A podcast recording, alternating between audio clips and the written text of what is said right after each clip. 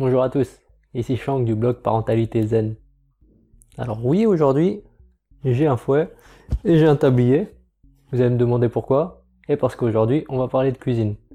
Donc, comme indiqué dans le titre, aujourd'hui je vous présente une recette de cuisine de Clarence, les biscuits les plus simples du monde.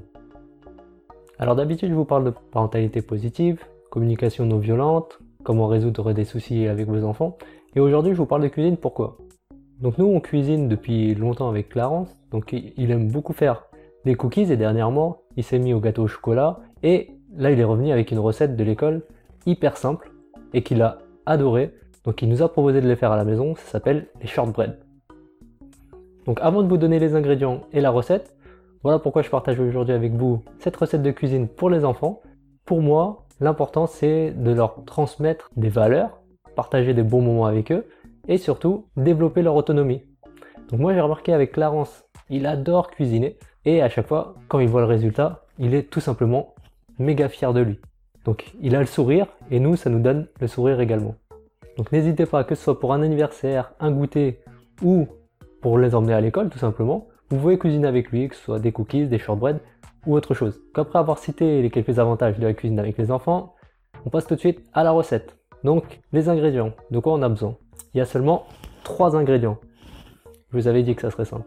Donc 100 g de sucre, 200 g de beurre à température ambiante. Attention, c'est important, à hein, température ambiante, ce sera plus facile à mélanger. Et 300 g de farine.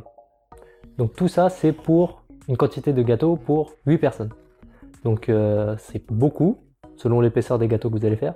Donc n'hésitez pas à diviser par 2 ou par 4 euh, selon vos envies. On passe à la préparation. Donc il y a très peu d'étapes de préparation, trois étapes seulement. Malheureusement, j'ai pas de vidéo de préparation puisque j'avais pas forcément prévu de faire de recettes. Mais si ça vous plaît, la prochaine fois, je ferai des vidéos directement. Et là, je vous partage les images qu'on avait publiées sur Instagram et sur Facebook.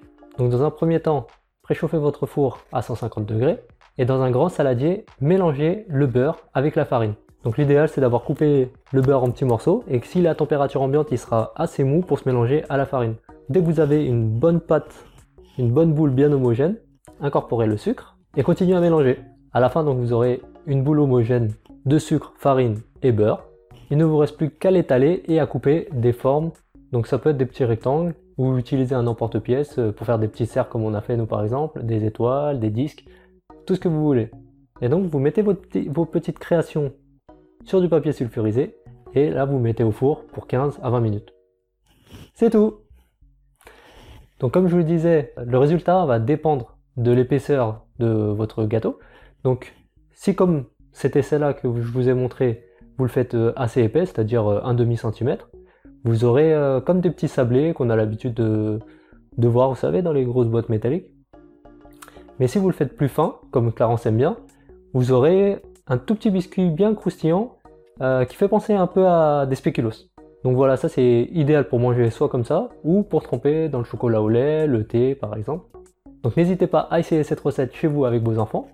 J'ai pas trouvé de recette plus simple. Euh, votre enfant risque d'être vraiment fier de lui. Il en est capable vu qu'il n'y a que 3 ingrédients, que 3 étapes.